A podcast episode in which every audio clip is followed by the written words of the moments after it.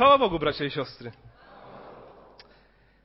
Ta pieśń, którą śpiewaliśmy teraz ku Tobie Boże mój i wcześniej Jak jest cudowny Ojca dom. Nieczęsto jej śpiewamy w okresie Bożego Narodzenia, ale dzisiaj tak się wydarzyło z powodu tego kazania, którym chciałbym się z Wami podzielić. Bowiem mamy czas Adwentu, czyli czas oczekiwania na przyjście. I owszem, mówimy o tym, że czekamy na powrót Chrystusa. Ale czy tak faktycznie jest? Myślę, że bardzo mocno skupiamy się e, w tym e, czasie grudniowym, e, w czasie końca roku, bardzo mocno na tym pierwszym przyjściu. Czy faktycznie jest to dla nas adwent i oczekiwanie na drugie przyjście Chrystusa? Ostatnio też coraz mniej dotyka się tego tematu. Jest on raczej niepopularny. I kiedy przygotowywałem się do tego rozważania, wciągnął mnie ten temat. Więc y, chyba zrobię z tego trzy, może cztery kazania. Będziemy to jeszcze w styczniu kontynuować, aby podejść do tego tematu możliwie całościowo. Dzisiaj zapraszam Was do pierwszego listu e, apostoła Pawła do Tesaloniczan, rozdziału piątego. Pierwszy list Pawła do Tesaloniczan, rozdział piąty, wersety od pierwszego do jedenastego. Zanim jednak przeczytamy jeszcze kilka słów wprowadzenia.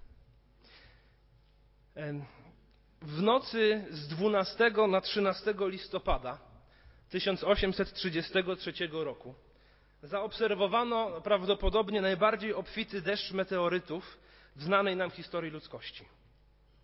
Według relacji naocznych świadków, które mamy zapisane, wyglądało to tak, i tutaj cytat, że gwiazdy padały tak często i tak gęsto, jak śnieg podczas zamieci. I dotarłem do pewnej historii, która opowiadała o małym chłopcu, który obudził się w środku nocy, tej nocy właśnie z 12 na 13 listopada 1833 roku i zobaczył, co się dzieje za oknem. Że niebo aż jaśnieje od tego, co nazywamy spadającymi gwiazdami. I pobiegł przestraszony do swojej mamy. Obudził ją i mówi: Mamo, mamo, gwiazdy z nieba spadają, koniec świata. I mama, wybudzona z sennego e, letargu, podeszła do okna, spojrzała na niebo jaśniejące od tak zwanych spadających gwiazd i powiedziała: Chwała i dzięki Bogu, jestem gotowa. Chwała i dzięki Bogu, jestem gotowa. Świat się wtedy nie skończył. Ale dzisiaj może się skończyć. Może jutro. Na pewno w przyszłości. Jak ty byś zareagował, gdyby okazało się, że to naprawdę przyjście naszego Pana?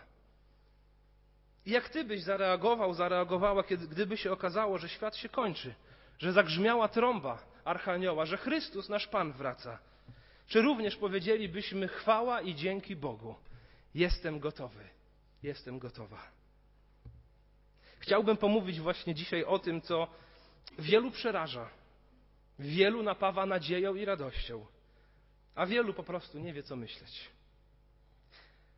Pierwszy list do Tesaloniczan to list, który został napisany przez apostoła Pawła prawdopodobnie jako pierwszy z jego listów, najwcześniejszy.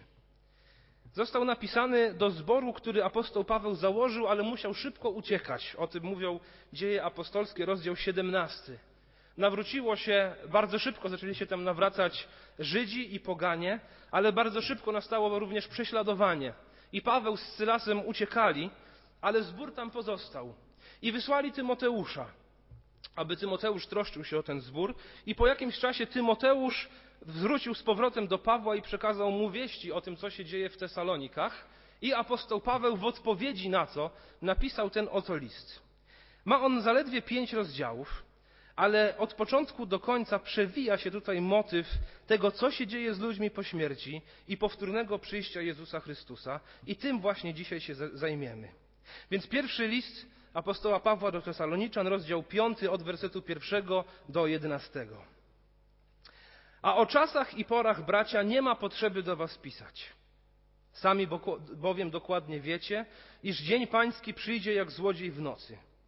Gdy mówić będą pokój i bezpieczeństwo, wtedy przyjdzie na nich nagła zagłada, jak bóle na kobietę brzemienną i nie umkną. Wy zaś, bracia, nie jesteście w ciemności, aby was dzień ten jak złodziej zaskoczył. Wy wszyscy bowiem synami światłości jesteście i synami dnia. Nie należymy do nocy ani do ciemności. Przeto nie śpijmy jak inni, lecz czuwajmy i bądźmy trzeźwi. Albowiem ci, którzy śpią, w nocy śpią, a ci, którzy się upijają, w nocy się upijają. My zaś, którzy należymy do dnia, bądźmy trzeźwi, przywdziawszy pancerz wiary i miłości oraz przyłbicę nadziei zbawienia. Gdyż Bóg nie przeznaczył nas na gniew, lecz na osiągnięcie zbawienia przez Pana naszego Jezusa Chrystusa, który umarł za nas, abyśmy czy czuwamy, czy śpimy, razem z Nim żyli. Dlatego napominajcie się nawzajem i budujcie jeden drugiego, co też czynicie. Panie nasz i Boże, proszę Ciebie, rozjaśnij przed nami swoje słowo. Tych, którzy są Twoi, dodaj im radości w oczekiwaniu na drugie Twoje przyjście. Tych, którzy do Ciebie nie należą, pociągaj ku sobie i przyjmij ich serce. Panie, proszę użyj mnie w przekazie Twego słowa, tej radosnej nowiny o tym, że Ty wrócisz i zabierzesz nas stąd do siebie. Bądź uwielbiony pośród nas. Amen. Amen. W drugim wersecie czytamy, że dzień pański przyjdzie jak złodziej w nocy. Dzień pański. To określenie, które można znaleźć w wielu miejscach Starego Testamentu, szczególnie w jego drugiej części, w księgach prorockich. Wielu proroków mówiło o tym, że nadejdzie dzień Pana. Dzień Pana. Dzień Pana, który oznaczał dzień szczególnej Bożej interwencji, szczególnego Bożego przyjścia, aby dokonać sądu, aby nagrodzić tych, którzy są mu wierni i aby osądzić, ukarać tych, którzy do niego nie należą. W Nowym Testamencie znacznie częściej pojawia się słowo Dzień Jezusa albo Dzień Chrystusa Pana. To nam pokazuje, że Jezus jest tym Panem, który ma sądzić, że Jezus jest tym, który nadejdzie i tego sądu zapowiadanego w Starym Testamencie i w Nowym również dokona. Kiedy nadejdzie ten dzień, tego nie wiemy. Werset pierwszy mówi: O czasach i porach, bracia, nie ma potrzeby do Was pisać. Nie ma takiej potrzeby, byście znali dokładny dzień, miesiąc, rok, godzinę, minutę. W Ewangelii Jezus mówi o sobie, że nawet On nie zna tego dnia, tylko Ojciec. Nie ma potrzeby, abyśmy o tym wiedzieli, nie ma potrzeby o tym pisać. Wiemy tylko, że przyjdzie jak złodziej. To oznacza, że wielu nie będzie się go spodziewać i wielu nie będzie go oczekiwać. Dla wielu będzie to zaskoczenie, coś niespodziewanego. Gdy będą mówić pokój i bezpieczeństwo, wtedy przyjdzie na nich nagła zagłada, jak bóle na kobietę brzemienną i nie umkną. Pokój i bezpieczeństwo. Że to rzymska maksyma w języku łacińskim brzmiąca jako pax et securitas. Pax et securitas, pokój i bezpieczeństwo. To maksyma, której używali Rzymianie, kiedy podbijali nowe ziemie. Kiedy podbijali nowy region, nowe miasto, pierwsze co robili, to przychodzili i mówili: Przynosimy do was pax et securitas. Przynosimy wam pokój i bezpieczeństwo. Lepiej z nami nie walczcie. Pax et securitas, pokój i bezpieczeństwo, jak się dowiedziałem, to również obietnica, którą Cezarowie składali, kiedy zostawali wybierani na swoje stanowisko. Mówili, że oni przyniosą i będą dbali o to, aby Cesarstwo Rzymskie miało pax et securitas, pokój i bezpieczeństwo. Również i dzisiaj. Wieki minęły, ale to same obietnice słyszymy. Damy pokój i bezpieczeństwo. Będzie pokój i bezpieczeństwo. I my, jako ludzie, jesteśmy gotowi zrobić wiele, aby tego doświadczyć. Aby naprawdę odczuwać pokój i mieć poczucie bezpieczeństwa. A kiedy już to osiągniemy, bardzo łatwo wpaść wtedy w lenistwo. Można się wygodnie rozciągnąć na łóżku i w końcu odpocząć. A kiedy tak się stanie, to człowiek traci czujność. To człowiek usypia i łatwo daje się ograbić, i wtedy kończy się pokój i bezpieczeństwo. Gdy będą mówić pokój i bezpieczeństwo, czyli gdy będą mówić wszystko jest w porządku, nie przejmuj się, nic tobie nie grozi, nic się nie stanie, odpocznij, zabaw się, idź spać, jest dobrze. Gdy będą mówić pokój i bezpieczeństwo, wtedy przyjdzie na nich nagła zagłada, jak bóle na kobietę brzemienną i nie umkną. Bóle porodowe to również dosyć popularny obraz starotestamentowy, który można znaleźć w kilku księgach. Jest to taka, taki metaforyczny obraz bardzo dużego cierpienia, które ma nadejść w przyszłości. Nie wiadomo kiedy dokładnie, ale na pewno nadejdzie. Jeśli ktoś z Was był w ciąży, mi się nie zdarzyło, y, ale mojej żonie, owszem, byłem obecny przy narodzinach y, obu moich córek, y, również wtedy, kiedy te bóle porodowe się rozpoczynały. To, to zdaję sobie sprawę z tego, że faktycznie to, czego wiele kobiet, chyba wszystkie boją się przed porodem, to właśnie te bóle porodowe to bóle porodowe, które są bardzo silne i chociaż dzisiaj wiele lat minęło od napisania tego tekstu, na wiele bóli mamy środki odpowiednio uśmierzające, na ten nie mamy. Myślę, że dlatego on też jest taki ponadczasowy i jest używany do tego, aby określić jakieś coś bardzo trudnego, coś bardzo bolesnego, ale coś pewnego, co nastąpi w przyszłości, chociaż nie wiadomo dokładnie kiedy. Gdy będą mówić pokój i bezpieczeństwo, wtedy przyjdzie na nich nagła zagłada, jak bóle na kobietę brzemienną i nie umkną. Więc podsumowując te trzy wersety, nie wiemy, kiedy będzie dzień Pana. Nie wiemy, kiedy wróci nasz Pan Jezus Chrystus i zakończy bieg tego świata. Ale wiemy, że na pewno nadejdzie. Dla wielu przyjdzie z zaskoczenia, jak złodziej w nocy, gdy będą myśleć, że wszystko jest z nimi w porządku, gdy nie będą czujni, gdy oderwą się od rzeczywistości, zostaną zaskoczeni. Ale wielu takich nie będzie. Wielu nie będzie zaskoczonych. Dla wielu to nie będzie zagłada, dla wielu to nie będzie jak bóle porodowe, ale raczej jako radość. Jako wyczekiwany moment, jako moment odkupienia. Zupełnie inny dzień, nie bólu, ale dzień radości. I tak czytamy w wersetach 4 do 7. Wy zaś bracia, czyli to jest kierowane do chrześcijan, wy zaś bracia, nie jesteście w ciemności, aby was dzień ten jak złodziej zaskoczył. Wy wszyscy bowiem synami światłości jesteście i synami dnia. Nie należymy do nocy ani do ciemności. Przeto nie śpijmy jak inni, lecz czuwajmy i bądźmy trzeźwi. Albowiem ci, którzy śpią, w nocy śpią, a ci, którzy się upijają, w nocy się upijają. I mamy tutaj kontrast, również znany nam dobrze e, z Pisma Świętego. Kontrast e, światłości i ciemności. Dwóch sfer, które nie mają ze sobą nic wspólnego. Światłość to ci, którzy są wierni Jezusowi, ci, którzy są wierni Bogu. Ciemność to ci, którzy nie są Jego, którzy są pogrążeni w swoich grzechach. I ci, którzy należą do nocy, do ciemności, to ci, którzy nie są przygotowani. To ci, którzy nie są gotowi na przyjście Pana. To ci, którzy będą zaskoczeni. To ci, którzy znowu używając obrazu, duchowo śpią albo są duchowo pijani. Bo sen i stan upojenia to dwa takie stany, w których człowieka bardzo łatwo zaskoczyć. Człowiek śpiący ma wyłączoną świadomość. W jakimś stopniu ma wyłączone zmysły, nie wie, co dzieje się dookoła niego. Człowiek pijany wiele od niego się nie różni. Też ma wyłączoną albo bardzo słabą świadomość i jego zmysły nie działają tak, jak powinny. Więc mamy tutaj obraz snu i upojenia alkoholowego. Dwa obrazy e, ludzi, dwa obrazy duchowej rzeczywistości u ludzi niewierzących. Ludzi, którzy nie są świadomi tego, co się z nimi dzieje. Nie są świadomi tego, co dzieje się dookoła nich. Nie są świadomi tego, jak naprawdę wyglądają. Nie są świadomi tego, co może się z nimi za chwilę stać. Czy nie jest tak i dziś? Czy nie jest tak i dziś?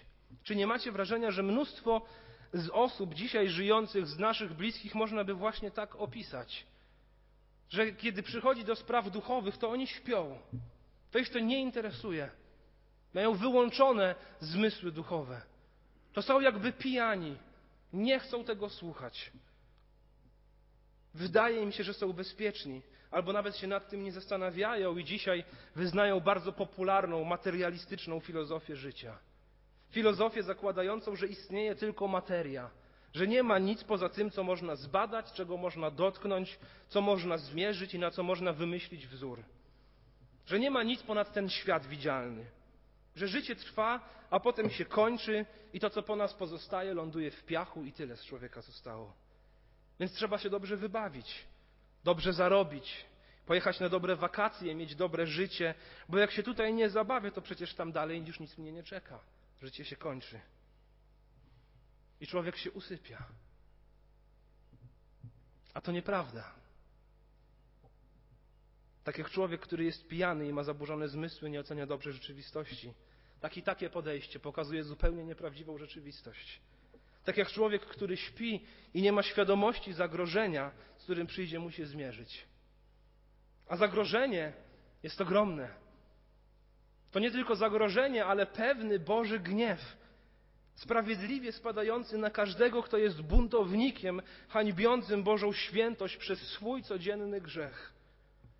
A uśpienie i zaburzenie tych zmysłów to nieprzyjęcie do wiadomości tego, że każdy z nas kiedyś stanie przed Bogiem, bo człowiekowi postanowione jest raz umrzeć, a potem sąd.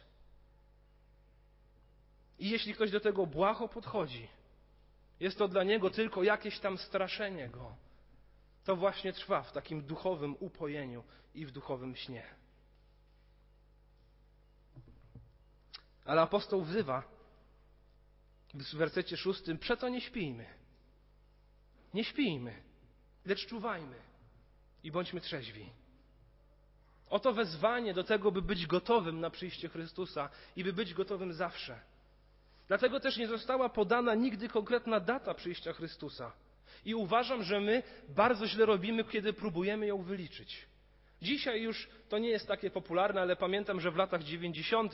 bardzo dużo było książek i filmów, które chciały to policzyć, bo nadchodził XXI wiek, miał być koniec świata i wielu chrześcijan się w to angażowało, żeby wyliczyć, kiedy przyjdzie Chrystus i kiedy będzie, nadejdzie ten dzień. To nie do nas należy. O, o czasach i porach, bracia, nie ma potrzeby do was pisać. Dlatego, że my zawsze mamy być gotowi. Choćby to było za chwilę. Mamy być zawsze przygotowani, nie zajmować się wyliczaniem daty, ale zajmować się tym, byśmy z uśmiechem na twarzy, z wiarą, z głębokim pokłonem przywitali Chrystusa, kiedy tutaj przyjdzie. I myślę, że ten werset, werset szósty, przeto nie śpijmy jak inni, lecz czuwajmy i bądźmy trzeźwi bardzo słusznie przywodzi nam na pamięć pewną przypowieść. Przypowieść o dziesięciu pannach. Znamy ją bardzo dobrze. Zapisaną w Ewangelii Mateusza, 25 rozdziale. Nie będę jej czytał, ale ją sparafrazuję. Przypowieść o tym, jak dziesięć panien ubrało się odświętnie, zabrało ze sobą lampy i czekało na powrót orszaku weselnego, pana młodego. Ten orszak miał nadejść, ale nie wiadomo kiedy ale jeśli nadejdzie i one będą przygotowane, będą mogły wejść na wesele. I niestety zasnęły w oczekiwaniu. Kiedy się obudziły, kiedy obudził je radosny krzyk, Pan młody nadchodzi. Okazało się, że zgasły im lampy. Ale pięć z nich miało oliwę, której mogło tam nalać, aby te lampy płonęły dalej. Pięć innych natomiast nie miało tej oliwy. I kiedy Pan przyszedł, nie mogły wejść na wesele, bo były nieprzygotowane. Pozostałych pięć natomiast, gotowych, weszło z wielką radością. Wszystkie miały lampy, ale połowa faktycznie się przygotowała.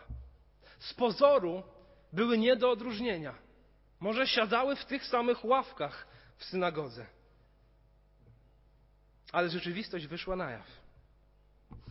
Drodzy, gdyby nasz Pan wrócił dzisiaj, to okazałbyś się przygotowanym? Okazałbyś się, byłbyś w gronie tych mądrych panien, czy tych głupich panien? Jesteś pozornie przygotowany, czy naprawdę przygotowany? Jesteś człowiekiem dnia, czy człowiekiem nocy, uśpionym, z przytępionym umysłem? Czy trzeźwo myślącym, który nie da się zaskoczyć, bo oczekuje, nie ze strachem, ale z radością? Werset ósmy mówi: My zaś, którzy należymy do dnia, bądźmy trzeźwi przywdziawszy pancerz wiary i miłości oraz przyłbicę nadziei zbawienia. My zaś, którzy należymy do dnia, bądźmy trzeźwi. Bądźmy trzeźwi, chodzi o trzeźwą ocenę sytuacji. Ta trzeźwość bierze się z tego, że patrzymy na otaczającą nas rzeczywistość nie przez pryzmat tego, jak widzi ją świat, ale przez pryzmat tego, co mówi Pan Bóg w swoim słowie. Wierzę, że chodzi tutaj o to, że nie patrzymy na świat przez pryzmat kultury, nie przez pryzmat panującej filozofii, nie przez pryzmat obecnych trendów społecznych, politycznych, socjologicznych czy nawet religijnych, ale patrzymy na rzeczywistość przez pryzmat Słowa Bożego i widzimy ją i siebie takimi, jak widzi nas Bóg. Jeden z moich ulubionych wersetów biblijnych zapisany jest w Rzymian 12:2. A nie upodabniajcie się do tego świata, ale się przemieńcie przez odnowienie umysłu swego, abyście umieli rozróżnić, co jest wolą Bożą, co jest dobre, miłe i doskonałe. A nie upodabniajcie się do tego świata. To oznacza to wezwanie, bądźmy trzeźwi. Ale przemieńcie się przez odnowienie umysłu swego, abyście umieli rozróżnić, co jest bo wolą Bożą, co jest dobre, miłe i doskonałe. Bo chociaż żyjemy w tym świecie, nie jesteśmy z tego świata. Bo chociaż żyjemy tutaj, mamy żyć zupełnie inaczej niż żyje ten świat. Bo albo będziemy czytać otrzeźwiające Słowo Boże i żyć nim, albo damy się uśpić. A bardzo łatwo jest przyjąć autorytety tego świata. Autorytety dzisiejszych modnych filozofii, które mogą pozornie się wydawać takie mądre i spójne. Łatwo jest przyjąć autorytet współczesnej kultury, się, która się wydaje taka nowoczesna, taka wolnościowa, taka modna, taka doceniająca człowieka. I bardzo łatwo jest dać się uśpić. I myślę, że mnóstwo ewangelicznie czy ewangelikalnie wierzących chrześcijan dzisiaj nie czeka na powrót Chrystusa. Ewangelicznie wierzących chrześcijan, czyli uznających najwyższy autorytet Pisma Świętego w sprawach życia i wiary oraz potrzebę nawrócenia czy nowego narodzenia jako warunku do bycia zbawionym.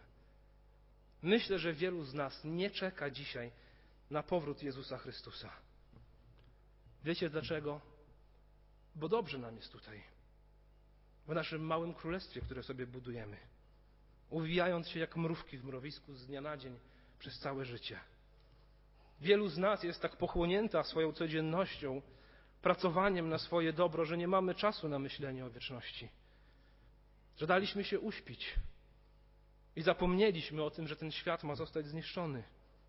Że nasze mierne królestwa, które sobie budujemy, mają zostać zwinięte jak kartka papieru. O wielu z nas można by powiedzieć, że mamy ciepłe mieszkania, mamy regularną wypłatę, mamy dobrą opiekę medyczną, mamy leki przeciwbólowe w torebce, mamy dzieci, które się rodzą i żyją z nami i uczą się, mamy naszych bliskich, którzy również długo z nami żyją. Mamy mnóstwo możliwości na wypoczynek. Mamy mnóstwo kościołów, które sobie możemy wybrać. To po co nam przyjście Chrystusa? Stracimy to wszystko, nad czym się tak bardzo trudzimy przez cały dzień. I ziemskie rzeczy przytłoczyły niebiańską wartość. Jedyną, która zostanie nagrodzona, kiedy przyjdzie Chrystus. I dajemy się uśpić. I my owszem mówimy, że potrzebujemy Boga, ale potrzebujemy Boga wtedy, kiedy przychodzi do szukania wolnego miejsca na parkingu, żeby nam załatwił. My owszem potrzebujemy Boga, ale po to, żeby tramwaj się nie spóźnił. My owszem potrzebujemy Boga, kiedy kupujemy nowy samochód, żeby był sprawny i żeby nas nikt nie oszukał. My owszem potrzebujemy Boga, żeby mieć lepszą ocenę z egzaminu. My potrzebujemy Boga, żeby nam sklepu przed nosem nie zamknęli. Żeby kolejka do lekarza szybciej się posuwała. I niby nie głosimy Ewangelii sukcesu, ale ostatecznie w nią wierzymy. Bo za błogosławieństwo uznajemy tylko to, gdy faktycznie jestem zdrowy, mam dobrą emeryturę albo sowitą pensję, szczęśliwą i zdrową rodzinę i zakupy w promocyjnej cenie. A jeśli coś jest nie tak, to czynimy Bogu wyrzuty. A jeśli trzeba poczekać na Boże działanie, to się obrażamy, że jest bezczynny w naszej sprawie. Myślę, że mało dzisiaj w Warszawie w XXI wieku wiemy o prawdziwym Adwencie, o prawdziwym oczekiwaniu na przyjście Jezusa Chrystusa. Raczej się go obawiamy, bo my już mamy tutaj dobre królestwo. Mamy tak dobre królestwo, że dla wielu z nas Trudno jest wstać w niedzielę rano o 10, by pojawić się w zborze, bo musimy odpocząć. Nie mamy potrzeby, by wstać wcześniej w tygodniu i zgiąć kolana przed Ojcem. Mamy tak dobre królestwo, że nie mamy potrzeby, by wytężyć swój umysł i prawdziwie pojeść sobie porządnie Słowa Bożego. Nie mamy potrzeby do jechania na młodzieżowe, czy grupę biblijną, czy studenckie, bo trzeba jechać daleko tramwajem. Nie mamy potrzeba, potrzeby zaangażowania się w jakieś wieczorne spotkanie, bo trzeba jeszcze popracować. Bo trzeba swoje królestwo budować. I stajemy się pannami, które niby mają lampę, ale nie mają oliwy. Które mają Biblię, ale nie mają czasu ani siły, by ją rozumieć i do niej sięgnąć. Które mają ręce, ale nie mają ochoty służyć. Które mają zbór, ale nie mają ochoty poważnie go traktować. Które mają różnego rodzaju grupy, w których mogą uczestniczyć, ale mają też różne inne ważne spotkania i aktywności, więc te Boże schodzą na drugi plan. Które mają Ewangelię, ale mają też grzech i swoją dumę. I nic nam po tych lampach, bo brak nam prawdziwej oliwy i prawdziwej wiary. I mamy wtedy pozorne chrześcijaństwo i pozorną pobożność, o której mówiłem w listopadzie, która tworzy pozorny kościół, uśpiony, nie nakierowany na Chrystusa, ale nakierowany na to, żeby nam było dobrze, żeby było pięknie, żebyśmy się wzruszyli, żeby usłyszeć coś dobrego na swój temat. Wiem, że to się nie tyczy wszystkich. Chwała Bogu. Myślę, że wielu z nas to się nie dotyczy, ale wielu innych owszem. Więc jeśli jest to dzisiaj Twoim problemem, chcę Ciebie wezwać, odwróć się od swojego grzechu, od duchowego uśpienia. Wołaj do Boga, aby wybudził Ciebie z tej duchowej apatii, z tego letargu i uważaj, aby nie zaskoczył Ciebie sąd Boży. Wołaj do Niego szczerze, by uwrażliwił Twoje duchowe zmysły. Mamy być przygotowani zawsze. Kochając Boże Królestwo, niebiańskie Królestwo, o wiele bardziej i nieskończenie bardziej niż wszystko to, co mamy tutaj na ziemi. A kiedy już to zrobisz, sięgnij do wersetu ósmego. Albo jesteś w tym oczekiwaniu, to sięgnij do wersetu ósmego gdzie czytamy: My zaś, którzy należymy do dnia, bądźmy trzeźwi, przywdziawszy pancerz wiary i miłości oraz przyłbicę nadziei zbawienia. Mamy trzeźwość, czyli faktyczny stan wierności Bogu, stan czuwania, stan bycia gotowym. Mamy, ale potem czytamy też, że mamy odpowiednio się ubrać w taką triadę, o której była już mowa wcześniej w Piśmie Świętym. Wiara, nadzieja i miłość pancerz wiary i miłości oraz przyłbicę nadziei zbawienia. Bo tak jest, że niektórych ludzi można rozpoznać po ich ubiorze. Jeśli widzimy kogoś w białym kitlu ze stetoskopem przewieszonym przez szyję, wiemy, że mamy do czynienia z lekarzem. Jeśli widzimy kogoś w granatowym mundurze z pistoletem i kajdankami, wiemy, że mamy do czynienia z policjantem. A kiedy patrzymy na człowieka wiary, ufającego Bogu i Jego Słowu, na człowieka miłości, sługę stawiającego innych wyżej od siebie, na człowieka nadziei zbawienia, czekającego na powrót Chrystusa i żyjącego dla wieczności, to wiemy, że mamy do czynienia z człowiekiem przygotowanym, z chrześcijaninem. Drodzy, ubierzmy się w to i zawsze nośmy na sobie tę zbroję gotowości, pancerz wiary i miłości oraz przyłbicę nadziei zbawienia. Ubierzmy się w to, w prawdziwą wiarę, w prawdziwą miłość i w prawdziwą nadzieję zbawienia, a będziemy zawsze gotowi na powrót Chrystusa. A będziemy mieli mnóstwo oleju do naszej lampy. A jeśli będziemy gotowi na przyjście Chrystusa, to będziemy gotowi na nadejście czegokolwiek w naszym życiu.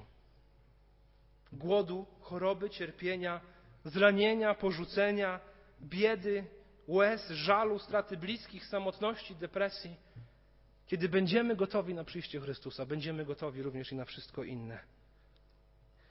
I nie chcę nam powiedzieć, jeśli masz dobre życie, to się go pozbądź. Nie o to mi chodzi. Chociaż, chociaż być może czasami tak, tak ma się stać. Czytamy przecież w Ewangelii, że dla człowieka, którego barierą jest bogactwo, barierą do wejścia do Królestwa Niebios, Jezus mówi: idź, sprzedaj wszystko, co masz i rozdaj ubogim. Ale myślę, że nie każdego to się tyczy. chce nam raczej powiedzieć: zmieńmy swoje myślenie. Zacznijmy pragnąć Jezusa, a nie tego, co nam oferuje ten świat. Zacznijmy poważnie traktować sprawy Królestwa Niebios, a nie sprawy tego świata. I przywdziejmy pancerze wiary i miłości oraz przyłbice zbawienia. Szukajmy najpierw Królestwa Bożego i sprawiedliwości Jego, a wszystko inne będzie nam dodane. I wtedy, kiedy staniemy na sądzie, to naprawdę nie będzie miało najmniejszego znaczenia, jakie nagrody zdobywaliśmy na ziemi, bo znaczenie będzie miało to, że otrzymamy wieniec żywota. Tak nam dopomóż, Panie Boże Wszechmogący. Znaczenie będzie miała tylko ta jedna nagroda. To, czy ją zdobędziemy, zależy od tego, jak wygląda nasza codzienność dzisiaj.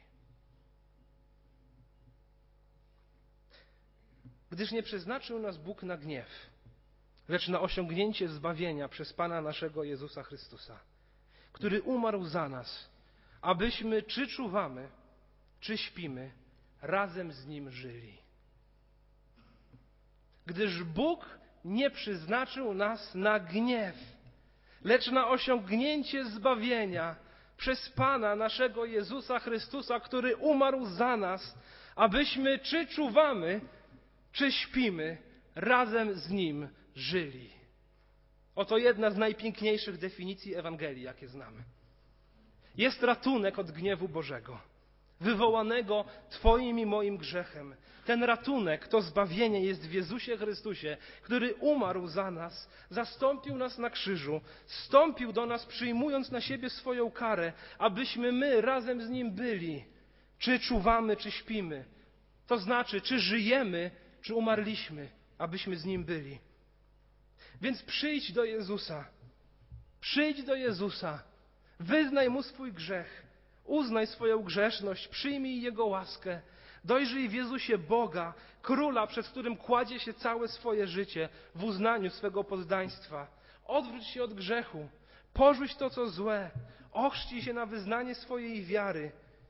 Załóż pancerz wiary i miłości oraz przyłbicę zbawienia.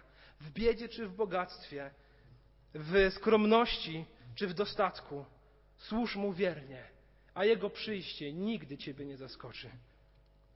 Ale gdy ono nastanie, gdy stanie się faktem, będzie to dla ciebie niewyobrażalna radość. I ostatnia myśl, werset jedenasty. Dlatego napominajcie się nawzajem i budujcie jeden drugiego, co też czynicie ta myśl o przyjściu Chrystusa ma być dla nas zachętą. Napominajcie się, albo innymi słowy, zachęcajcie się nawzajem i budujcie jeden drugiego. W rozdziale czwartym tego samego listu, w wersecie osiemnastym, apostoł Paweł pisze również o przyjściu Chrystusa i mówi: Przeto pocieszajcie się nawzajem tymi słowy. Budujcie się, napominajcie, zachęcajcie, pocieszajcie. Więc, drodzy, chcę Was zachęcić Chcę Was zbudować. Jeśli jest Tobie źle, jeśli doskwiera Ci ból, jeśli doskwiera Ci samotność albo depresja, jeśli doskwiera Ci żal, jeśli doskwiera Ci grzech, jeśli doskwierają Ci pragnienia i żądze ciała, jeśli doskwierają Ci troski, jeśli doskwierają Ci ludzie, którzy źle Tobie życzą, jeśli doskwiera Ci zniechęcenie, jeśli doskwiera Ci ten świat, chcę Ciebie zachęcić, że jeśli położyłeś swoją wiarę w Jezusie i czekasz na Jego powrót, to wiedz, że Bóg nie przeznaczył się na gniew, lecz na osiągnięcie zbawienia przez Pana naszego Jezusa Chrystusa, który umarł za Ciebie, abyś, czy czuwasz, czy żyjesz, czy umrzesz, abyś razem z Nim był. To nie jest napisane do kaznodziejów tylko. To jest napisane do zboru. Drodzy, pocieszajcie się, zachęcajcie, napominajcie, budujcie siebie nawzajem tym, że nasz Pan wróci. Nasz Pan wróci i zabierze wszystko to, co złe. I zwinie ten świat, zniszczy go i da nam nowe niebo i nową ziemię. Czyż nie jest to powód do radości? Czyż nie na to faktycznie warto czekać?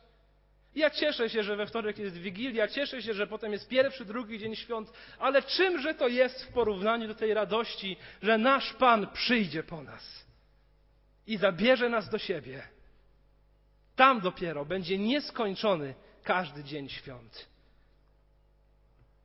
Zachęcajcie się, napominajcie i pouczajcie. Zdrowi nie potrzebują lekarza, ale ci, co źle się mają. Tym, którym jest dobrze tutaj na ziemi, tym, którym nie śpieszno do Chrystusa, ci bardzo szybko się zdziwią, bo prędzej czy później staną przed Nim. Ale ci, którym ten świat i to ziemskie życie nie pasuje ostatecznie, wiedzą, czym ono naprawdę jest. Ci czekają na swoje zbawienie z utęsknieniem. Podsumowując, nie pokładajmy nadziei w ziemskim pax et securitas, pokoju i bezpieczeństwie. Nie ma tutaj takiego. Nie dajmy się uśpić. Nie dajmy się upić. Nie dajmy się złapać w pułapkę duchowego letargu. Uważajmy, aby ziemskie królestwo nie zaczęło nas bardziej przejmować i interesować niż to niebiańskie. Jeżeli tak jest, wyznajmy to jak najszybciej Bogu. Wróćmy do przesłania Ewangelii, które mówi o ratunku od Bożego gniewu z powodu dzieła Jezusa na krzyżu. Przypomnijmy sobie to wezwanie, jeśli już kiedyś na nie odpowiedziałeś. Odpowiedz na nie każdego dnia. Jeśli nigdy na nie nie odpowiedziałeś, to uczyń to dzisiaj. Ratunek od Bożego gniewu dzięki Jezusowi Chrystusowi potrzebuje tego przesłania każdego dnia, by zawsze pamiętać, że w mojej codzienności nie chodzi o to życie ale ostatecznie chodzi o wieczność. Potrzebuję tego każdego dnia. A następnie załóżmy pancerz wiary i miłości oraz przyłbicę nadziei zbawienia. Czyli zacznijmy z drżeniem sprawować zbawienie swoje, czyniąc z niego użytek. Wszystkie sprawy Królestwa Bożego stawiać wyżej niż sprawy Królestwa Ziemnego, Ziemskiego. Niedzielny poranek ponad niedzielny poranek, niedzielny poranek w zborze ponad niedzielny poranek w łóżku. Grupę biblijną ponad grupę biznesową czy szkolną, lekturę słowa ponad lekturę ekranu telefonicznego czy gazety, głowę i usta zajęte modlitwą ponad głowę i usta zajęte plotkami i newsami, miłość do innych ponad miłość do siebie, ręce do służby dla Pana i innych ponad ręce do służby dla siebie, odpowiedzialność duchową i wychowawczą za rodzinę ponad odpowiedzialność majątkową za rodzinę Szukajmy najpierw Królestwa Bożego i sprawiedliwości Jego, a wszystko inne będzie nam dodane. I nie upodabniajmy się do tego świata, ale przemieńmy się przez odnowienie umysłu naszego, abyśmy umieli rozróżnić, co jest wolą Bożą, co jest dobre, miłe i doskonałe. Pamiętacie tę historię, którą powiedziałem na początku? I słowa tej kobiety wybudzonej ze snu. Chwała i dzięki Bogu Jestem gotowa. Chwała i dzięki Bogu. Jestem gotowy. Tego życzę sobie i tego życzę każdemu z Was, abyśmy mogli tak samo z radością i uniżeniem zawołać, kiedy przyjdzie nasz Pan, albo kiedy wezwie nas do siebie w godzinie naszej śmierci. Amen.